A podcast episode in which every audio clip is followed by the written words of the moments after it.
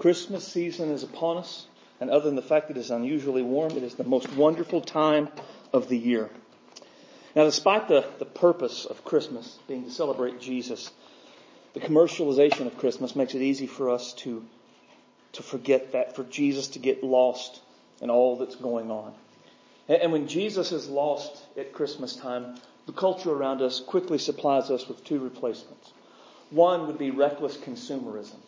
How many of us know that many people at this time of the year, they, they go deep into debt and spend far more than they can afford to spend in order to buy every present and everything that they could ever want. And, and our culture encourages that. Our culture stirs within us and within our children, within everyone around us, uh, that we need more, that we should buy more, that if we truly love one another, we would spend just a ridiculous amount of money upon them. We are culturally conditioned to spend well beyond our means this time of the year. The, the other replacement that the culture offers is a Christless spiritualism. Right at this time of the year, all kinds of feel-good movies come out talking about the goodness of man, peace on earth, goodwill toward men, and miracles happening around Christmas. And, and according to the movies and the TV shows, the nameless spirit of Christmas, he just does all kinds of really cool things this time of the year to move people to be kind and do miracles and all of that kind of stuff. Now, as believers in Jesus Christ, we know we know reckless consumerism is covetousness. And according to Colossians 3 5, covetousness is just idolatry. That's all it is. We also know the reason we speak of peace on earth and goodwill toward men is because of Jesus. But there is no nameless spirit of Christmas. There is Jesus. And that's what the season is about. Yet even though we know these things, it is very easy for us to get caught up in all that's going on in the world around us. We are just almost immersed in a culture of reckless consumerism and Christless spiritism, and it is easy for us to go with the flow and, be, and begin to go in those ways. So today what we're going to do is we're going to start a series of messages, go through the end of December, and we're going to look at some passages that talk about the coming of Christ and, and what that means for us, why that is important. Our goal in this is to keep our minds focused on Jesus. Right? Not that we shouldn't buy presents and we shouldn't enjoy Hallmark movies if that's your thing. Uh, but in all that happens and all that goes on, Christ has to be central. Christ has to be the focus. And if we are not intentional about making Christ the focus, He will not be. The culture around us, everything going on, will not enable us to drift into Christ centeredness at Christmas time. Rather, we have to put forth the intentional effort to focus on Christ. So that's what we're going to do on Sunday mornings. We're going to begin at the beginning. So open your Bible to Genesis chapter 3. Um, that should be on page 4. We're going to look at the first 19 verses. When you find that, I'm going to ask you to stand to honor the reading of God's Word. It's a familiar passage.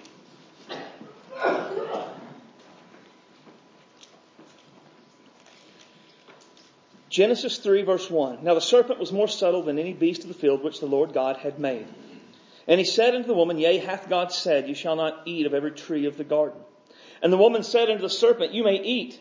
We may eat of the fruit of the trees of the garden. But the fruit of the tree which is in the midst of the garden, God hath said, You shall not eat of it, neither shall you touch it, lest you die. And the serpent said unto the woman, You shall not surely die.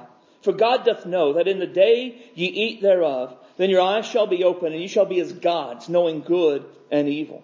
And when the woman saw that the tree was good for food, that it was pleasant to the eyes, and the tree was desired to make one wise, she took of the fruit thereof and did eat, and gave also to her husband with her, and he did eat. And the eyes of them both were opened, and they knew that they were naked, and they sewed fig leaves together, and made themselves aprons. And when they heard the voice of the Lord God walking in the garden in the cool of the day, and Adam and his wife hid themselves from the presence of the Lord, the presence of the Lord God amongst the trees of the garden. And the Lord God called unto Adam and said, Where art thou? And he said, I heard thy voice in the garden was afraid, because I was naked and I hid myself. God said, Who told thee that thou wast naked? Hast thou eaten of the tree whereof I commanded thee thou shouldest not eat? And the man said, The woman whom thou gavest to be with me, she gave me of the tree, and I did eat. And the Lord God said unto the woman, What is this that thou hast done? And the woman said, The serpent beguiled me, and I did eat. And the Lord God said unto the serpent, Because thou hast done this, Thou art cursed above all cattle and above every beast of the field. On thy belly shalt thou go, and dust shalt thou eat all the days of thy life. And I will put enmity between thee and the woman, between thy seed and her seed. He shall bruise thy head, and thou shalt bruise his heel. To the woman he said, I will greatly multiply thy sorrow in thy conception. In sorrow thou shalt bring forth children. Thy desire shall be to thy husband, and he shall rule over thee. To Adam he said, Because thou hast hearkened to the voice of thy wife, and hast eaten of the tree of which I commanded thee, saying, Thou shalt not eat of it. Cursed is the ground for thy sake. In sorrow shalt thou eat of it all the days of thy life. Thorns also and thistles shall it bring forth unto thee, and thou shalt eat the herb of the field. In the sweat of thy brow shalt thou eat bread till thou return in the ground, for out of it thou wast taken. For dust thou art, and to, to dust thou shalt return.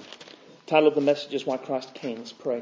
Father, we love you today. You are great and awesome and worthy of our praise and worthy of our devotion. We are thankful for this season and what it represents. We are thankful that you looked down upon us that Lord, that you saw us sinful people, but you loved us with a great love and you sent Jesus to come and to deliver us from the bonds of sin, deliver us from the, the punishment of our sin that is coming. We thank you, Lord, that your Holy Spirit works in us to draw us to Jesus. We thank you for your word that would guide us. We thank you for today and the opportunity we have to gather here to look at your word and just to let you speak to us in the time. And so God, in this time, help us that we would lay aside any cares of life that we may have brought in. Help us, Father, to set everything else aside and just in this moment, this short time that we have to listen to you and what you have for us. Holy Spirit, come and open our hearts and open our ears that we would hear the word and we would see how it applies to us. Open our hearts. The word would sink deep into our hearts and bring forth good fruit into our lives. Plow up our hearts if they are hard. Go down deep with the word into our heart. Take away whatever is distracting us and just weed whack it all away that our hearts would be pure and focused and devoted to you in this time. Fill me with your Holy Spirit and give me clarity of thought and clarity of speech. Have your way in all that happens. We ask in Jesus' name. Amen.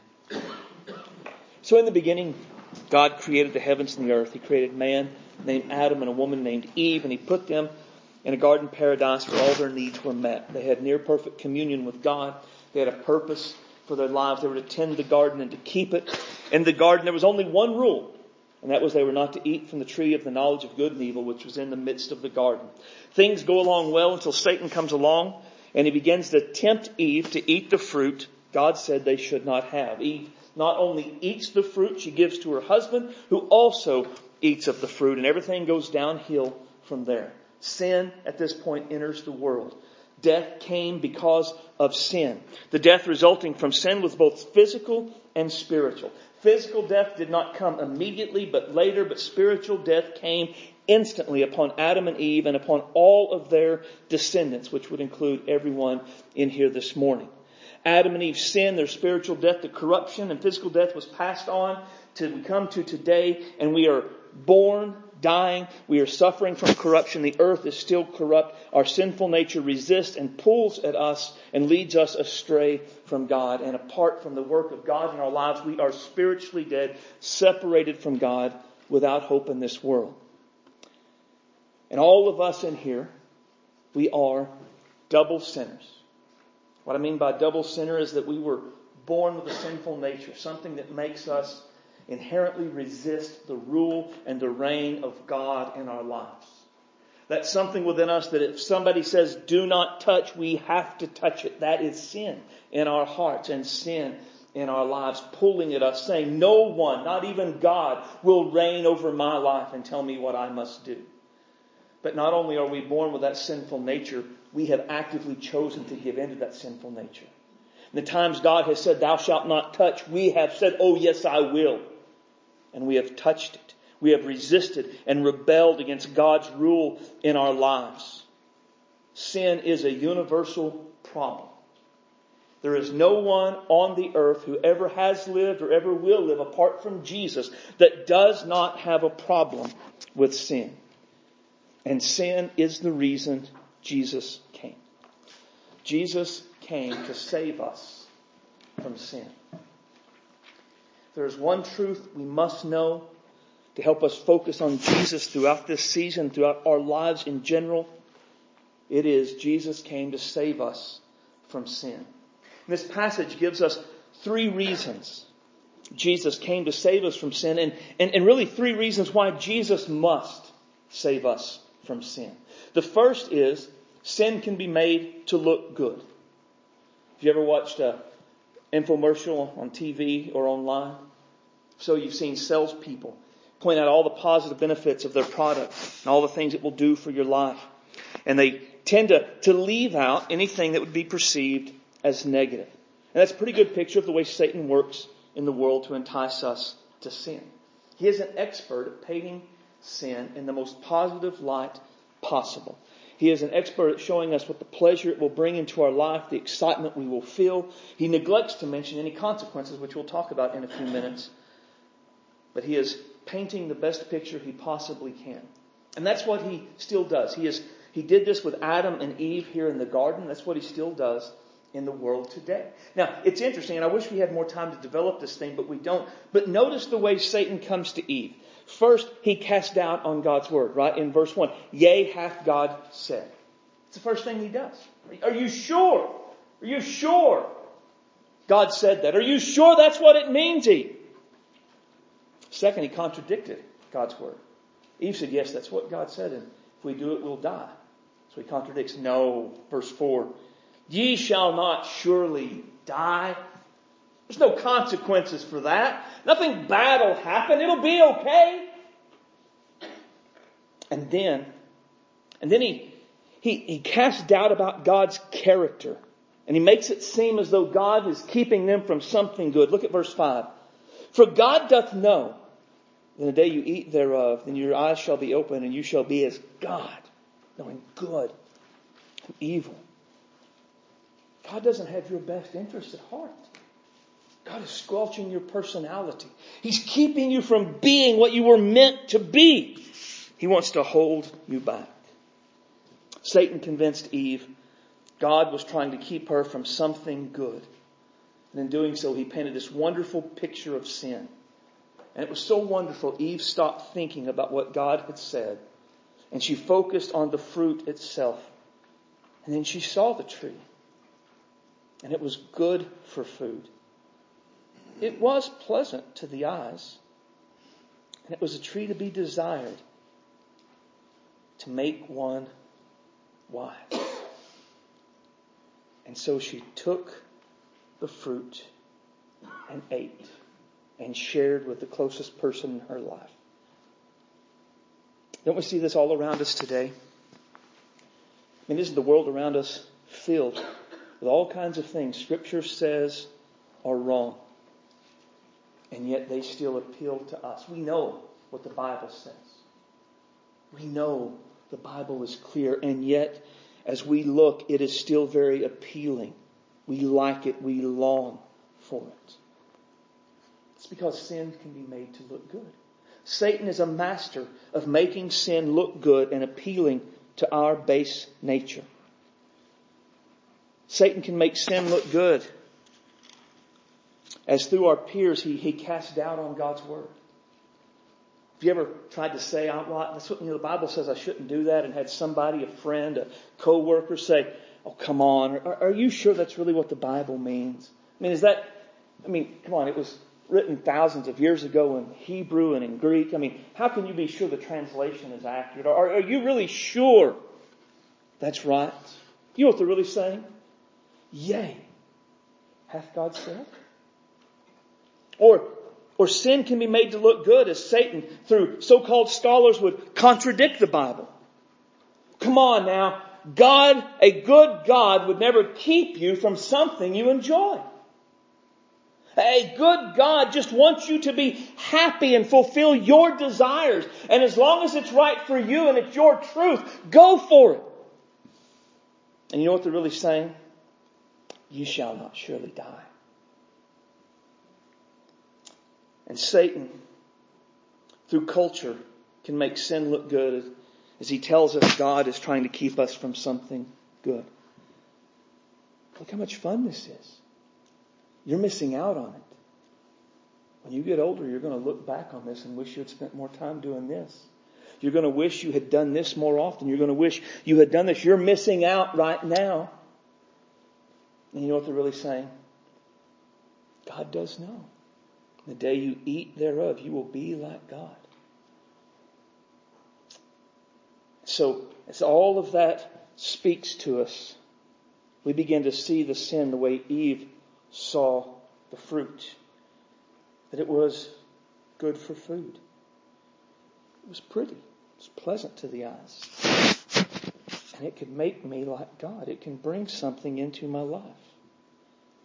Now, the reason Eve's description, or the, the Bible's description of how Eve saw the, the fruit is important, is because we are specifically warned later about this idea.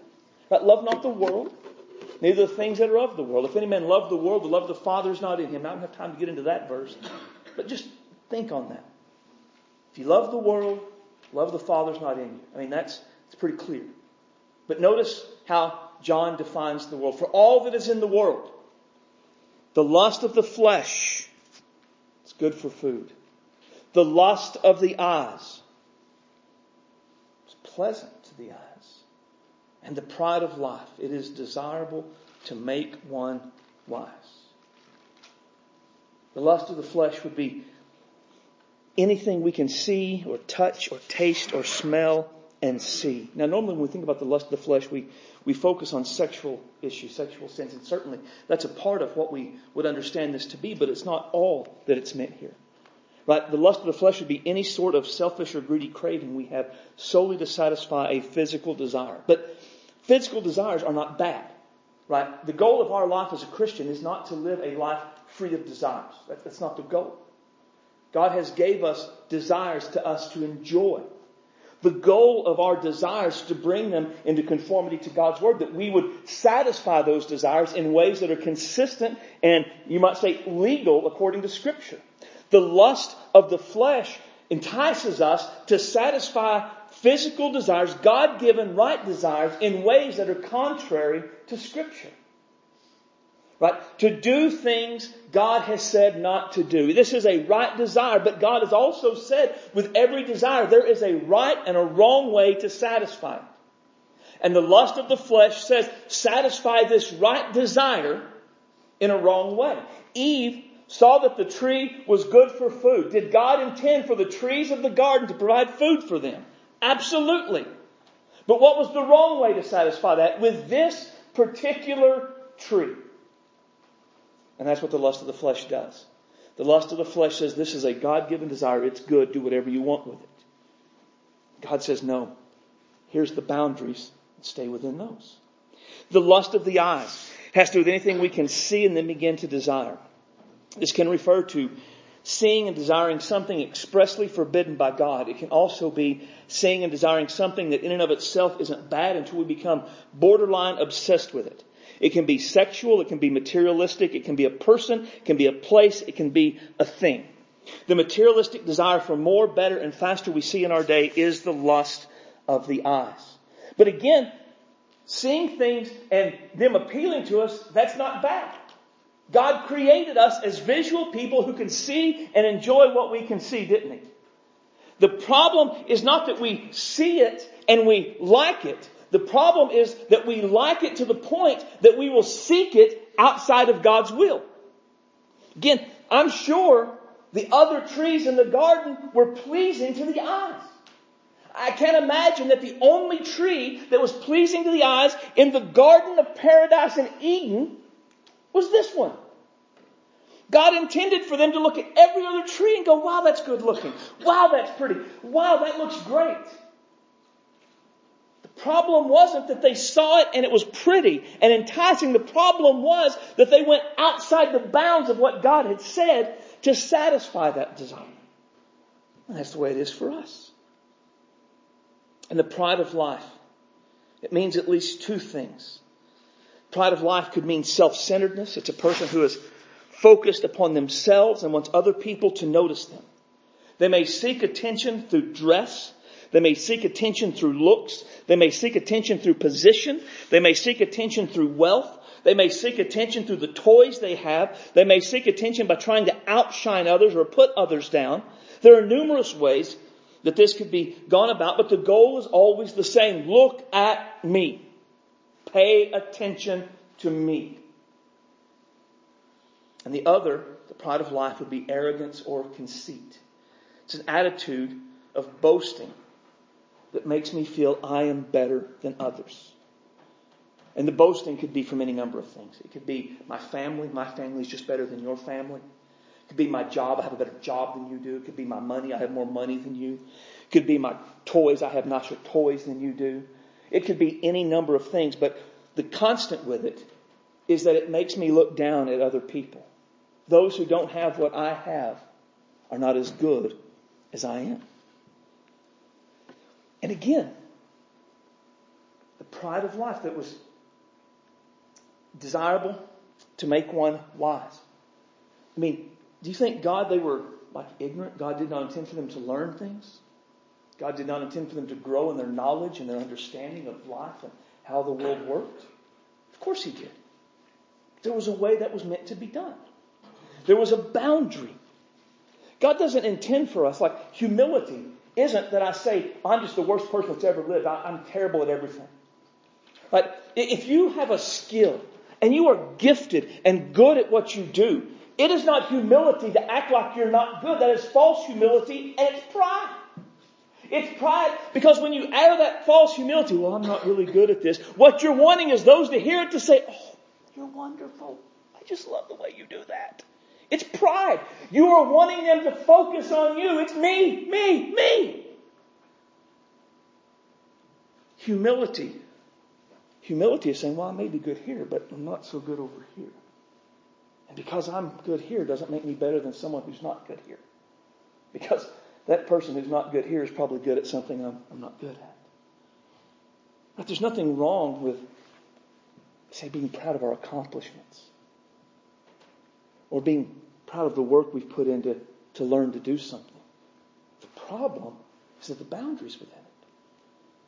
And the boundaries are it can't make me look down on others, to treat them as less than because they're not like me. So how many of us know the lust of the flesh, the lust of the eyes, and the pride of life? They allure us. They pull at us. Aren't we by nature driven by our desires? I mean, I was reading in James just the other day, and James says that we're tempted when we're enticed by our own desires. I mean, none of us are tempted by things we don't like. We like our sin. That's why we're tempted by it. It allures us. The lust of the eyes. We, we see and we want things. I mean, we're, in some ways, we're naturally wired that way. And pride. Everybody's proud. Everybody, anybody can be arrogant just like that. So those things are always pulling, they're always alluring. And the world and the flesh and the devil, they will do everything they can to put gloss on them, to make them shiny and pretty and desirable and, and acceptable. Because are, are you really sure God said? Surely it doesn't mean that. God's keeping you from something good. Sin can be made to look good, and we are masters at justifying our sin. Therefore, we need Jesus. We need Jesus to save us from ourselves. Jesus came to save us from sin. Secondly, sin has terrible consequences.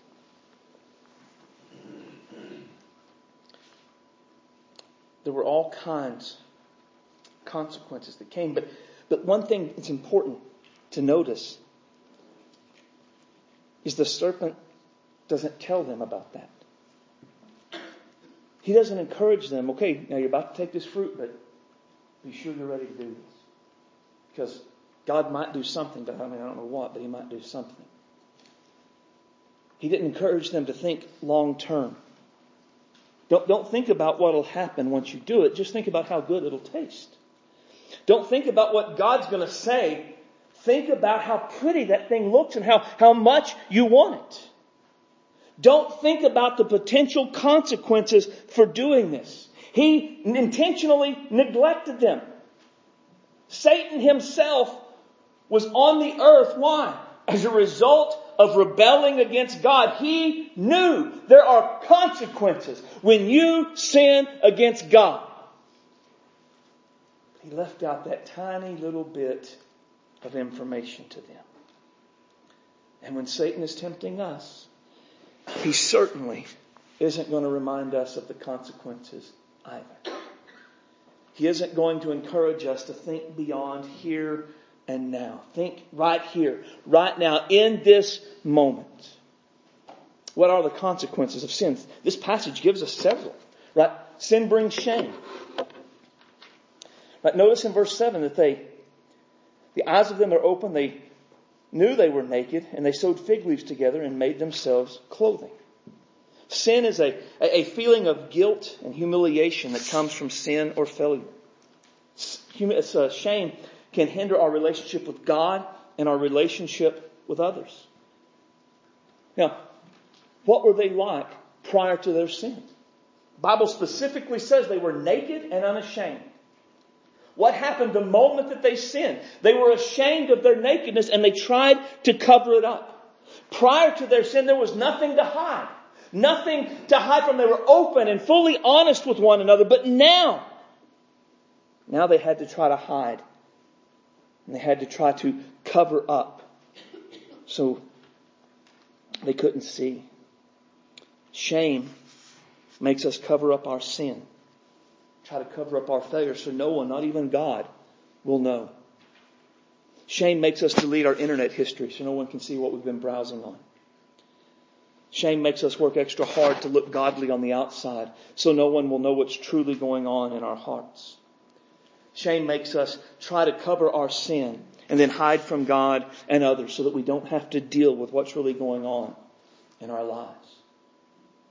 Shame is a result, consequence of sin. Sin brings shame, but sin also separates us from God. Look at verse 8. And they heard the voice of the Lord God walk in the garden in the cool of the day, and Adam and his wife hid themselves from the presence of the Lord God amongst the trees of the garden. I think, given the way this is worded, this was the normal way things were done. I think God routinely came to them in the cool of the day and walked with them. In chapter 2, God talked to Adam. So I believe they were used to living and walking and spending time with God in this way. But once they sinned, everything changed. They were ashamed of their sin, and so they hid from God. Their sin separated them from their God, from the relationship they had always known and had always had. Sin always hinders and ruptures our relationship with God. First John chapter 1 tells us that God is light and in him is no darkness at all. Now, light and darkness in 1 John represent sin and holiness. And the picture is God is all holy, all pure, and there is no sin in him. And John goes on to say that we have, if we, that we are lying, he says, if we say we have fellowship with God and yet we walk in darkness. See, the Bible paints it as an either or proposition. Either I'm walking in the light with God or I'm walking in sin and I'm separated from God. I, I can't do both at the same time. It is always one or the other. So if we choose sin, we are always choosing the dark and we are always choosing being separated from God. Sin also has earthly consequences. Look at verse 16. Unto the woman he said, I will greatly multiply thy sorrow and thy conception. In sorrow thou shalt bring forth children, and thy desire shall be to thy husband. He shall rule over thee. And unto Adam he said, Because thou hast hearkened to the voice of thy wife, and have eaten of the tree of which I commanded thee, saying, Thou shalt not eat of it. Cursed is the ground for thy sake. and sorrow thou shalt eat of it all the days of thy life. Thorns also and thistles shall it bring forth unto thee, and shalt thou eat the herb of the field. In the sweat of thy face shalt thou eat bread, till thou return into the ground, for out of it thou wast taken, for dust thou art, and into dust thou shalt return. Their sin made had earthly consequences. Not only were they separated from God, but now there would be pain in Eve's childbearing.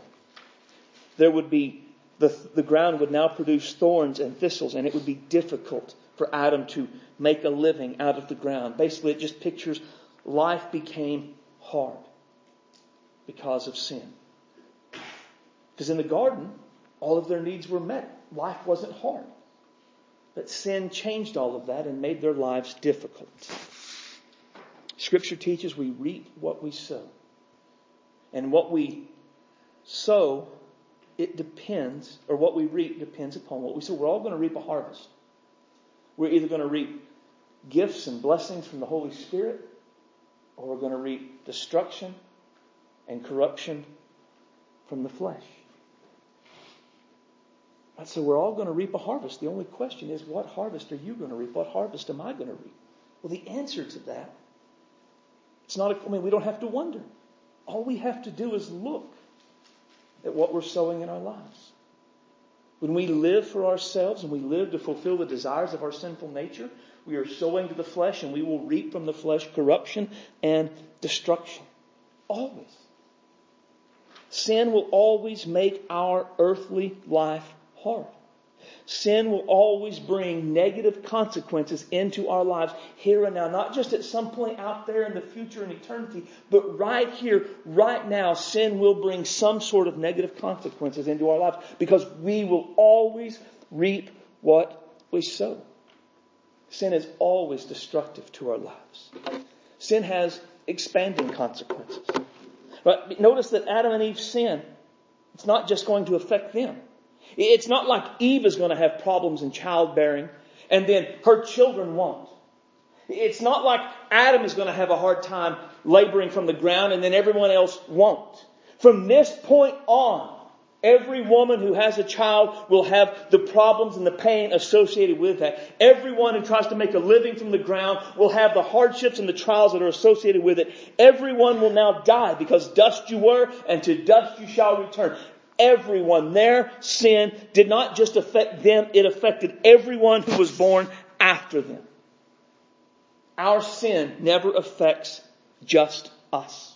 No matter what we say, no matter how hard we try to convince ourselves, and we do.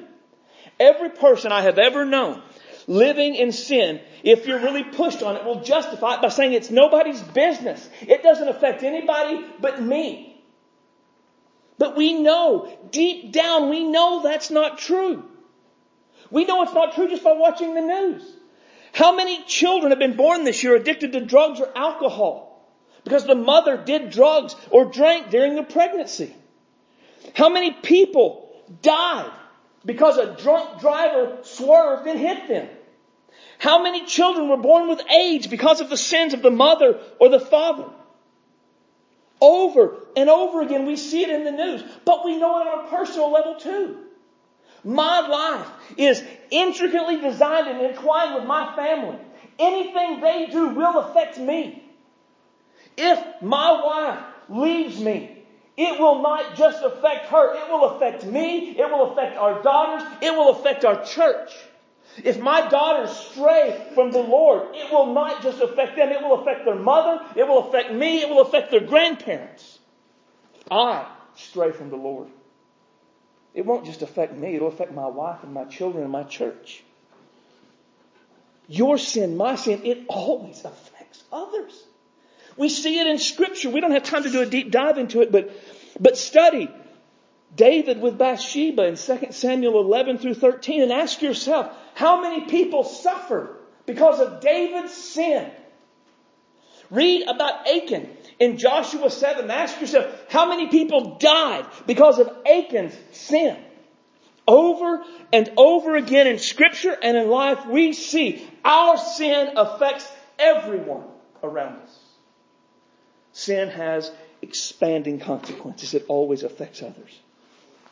And then sin has eternal consequences. In verse 23, the Lord God sent him forth from the Garden of Eden to till the ground from whence he was taken. They were banished from the garden. This is paradise lost. Physical, spiritual separation from God. Because the wages of sin is If we were to look at 1 Corinthians 6, Galatians 5, Ephesians 5, we'd see these passages give us long lists of sin and tell us those who do such thing have no part in the kingdom of God. The clear understanding of those passages is they don't go to heaven. Those who live in sin have no part in the kingdom of God. They do not go to heaven when they die. Sin has eternal consequences. Now, Satan has not changed his modus of operation since this day to now. He still wants us to think about here and now. How much fun this sin will be, the excitement it'll bring into our life, the pleasure it'll bring, and nothing else. Whatever you do, don't think about the shame you may feel later. Don't think about what this sin will do to your relationship with God. Don't think about the consequences these actions are going to have in your life. Focus instead on the instant, immediate gratification, not anything beyond right now. YOLO, baby. Satan wants you to believe there is no shame for your sin. Satan wants you to believe your sin has no impact on your relationship with Jesus. Satan wants you to believe there are no consequences for your action. But Jesus says Satan is a liar and the father of lies. Jesus says Satan is the thief that comes to steal, kill, and destroy. And a thief or a liar is always a liar. So the reality is sin brings shame. It always has and it always will. Sin has negative consequences. It always has. It always will. Sin ruptures your relationship with Jesus. It always has. And it always will. And anything or anyone that tells you anything differently than that, they are a liar and an agent of the father of lies. And their goal is to steal, kill, and destroy in your life. Sin always has consequences, terrible consequences. And Jesus came to save us from the terrible consequences of sin. And finally, sin requires a Savior. In the middle of all of this, God talks to Satan. It says, The Lord God said unto the serpent, Because thou hast done this, thou art cursed above all cattle, and above every beast of the field. Upon thy belly thou shalt go, dust thou shalt eat all the days of thy life.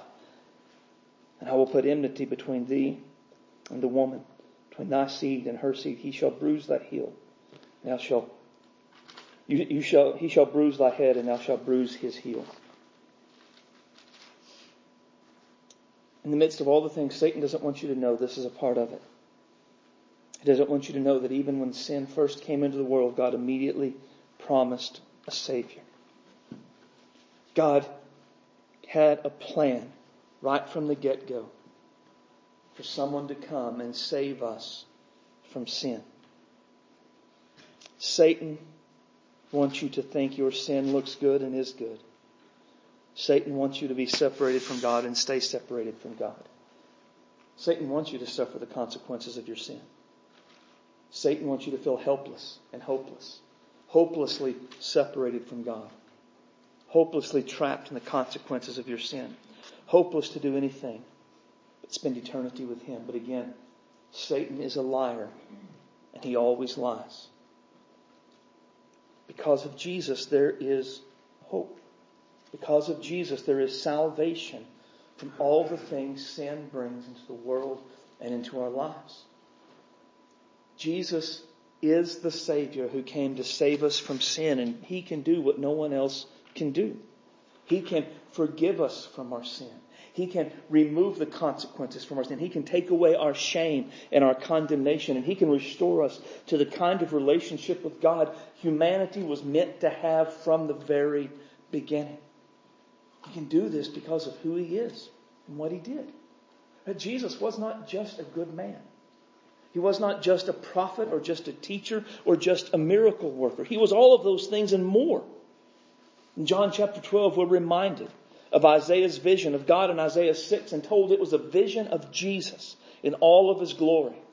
We're told in the Gospel of John, the book of Colossians, and Hebrews, Jesus is the one who created all things. So the great and glorious God, the creator and sustainer of all life, willingly cast off his glory and came to earth as a human. He did amazing miracles. He taught in ways that astounded everyone from the great theologians to the common people. He did wonderful miracles. He lived without sin. Then after about 33 years of life, he was betrayed by one of his disciples and murdered on a cross. The cross wasn't a surprise. It was the point. Jesus was born to die. He came for the purpose of going to the cross. The miracles weren't the point. The teaching wasn't the point. The cross point. Because on the cross, Jesus took the penalty for our sin. He took all of that for us. And while he was on the cross, God laid upon him all of the weight and all of the guilt and all of the sin for all of our lives. And Jesus hung on the cross and he took our hell until he cried out, It is finished. And then he gave up the ghost. He chose to die. And he was taken down off the cross. He was laid in a tomb. In three days he rose to prove he was who he said he was. He could do what he said he could do. And now he offers us salvation, forgiveness, freedom from sin. He, he now offers us a way out so we can see sin as he sees it. So we can see the terrible consequences of sin and say, I don't want that. So that we can be saved from the consequences of our sin so that we can have a Savior and we can truly know God. But He not only offers it, He seeks us. Notice in this passage, God did not wait for Adam and Eve to come to Him. God went to them. And He went to them and He cried out, Where art thou? He was seeking them to save them from what they had done. Jesus isn't waiting in heaven for you or I to say, oh, I guess I better go to Jesus and be forgiven. He's actively seeking us. His Spirit is here at work in our lives, working through the Word, drawing us right now. If there's a pull in our lives, it is Jesus saying, where are you? Come unto me, all ye that labor and are heavy laden, and I will give you rest. Dear friend, there is no need to die in your sin. There is no need to suffer the consequences of your sin. There is no need to be separated from God. There is a Savior who loves you and died in your place and is calling to you right now come unto Him. He will save you. He will cleanse you. He will make you new. But you have to choose that. God didn't go behind the tree and grab them and pull them out, did he? He called. And then they had to come out. It's wonderful to know Jesus died for your sins. It's wonderful to know all that he offers. But knowing it up here isn't enough. You must choose Jesus. You must make the personal choice to come out from behind the tree and go to Him as He calls. And if you fail at that decision, knowing will not help you on the day of judgment. You must come to Jesus.